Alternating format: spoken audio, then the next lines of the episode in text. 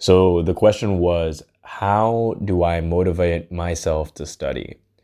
Now, I think motivating yourself to study for a long period of time when you aren't studying is an incredibly difficult sell to the self. Um, primarily because you are probably watching television or doing something that is pretty far away from the task that you're getting ready to do. And the word studying is, to me, branding wise, like, you know, for example, branding is important. Like, milk is milk. You know, it doesn't sound treacherous or bad or anything, but if we called it cow rape juice or something like that, right? Because cows are raped to produce lots of milk, um, people wouldn't buy it. And I think studying has kind of the same aesthetic. Like I have to study. It's a it's a compulsory, but not really something that you want to do. It's something that you are doing with the goal of something else rather than the activity itself, right? It's very result oriented rather than process oriented.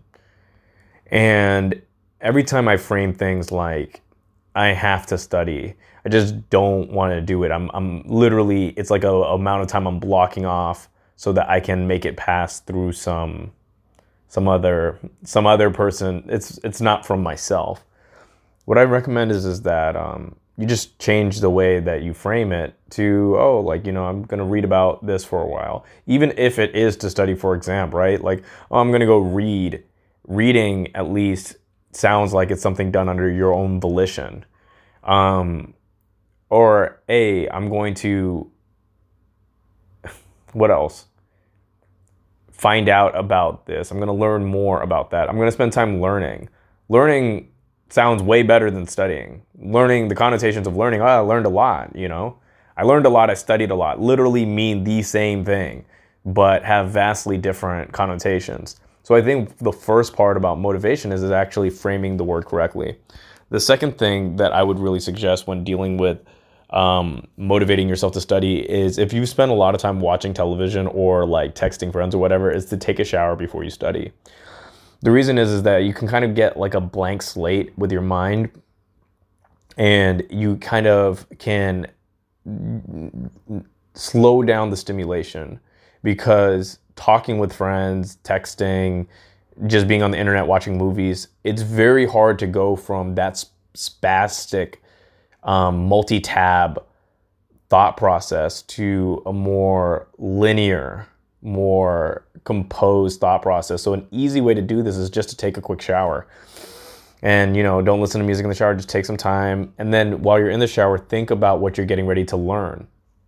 And think about what questions you might have. Prime your mind so that your mind has questions. So it's not just an arbitrary, oh, I need to do this right now, right? So I, I avoid some consequence, right? You want to kind of make it look like the study or the learning is the reward itself, because learning is a reward. Um, I recently made a TikTok that reading is magic. You're literally convening and talking with a dead person. And when you're you're studying, when you're learning in that way, you're literally having a PhD level person tell you everything that you should know about a subject. That's really cool. That's a privilege that would be incredibly expensive 50, 100, 50 years ago, 100 years ago. I mean, it's still expensive now, but you can get that out of a textbook.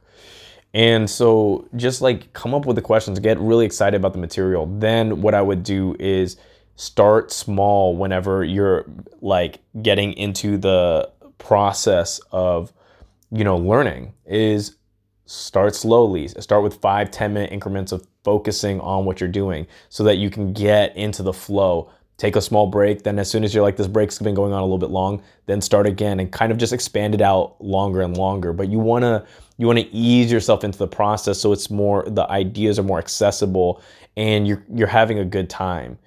And yeah, so those are like some of the ways I recommend um, to kind of enjoy studying and also like learn stuff that's just not necessarily like it's the same subject, but it's like on the periphery.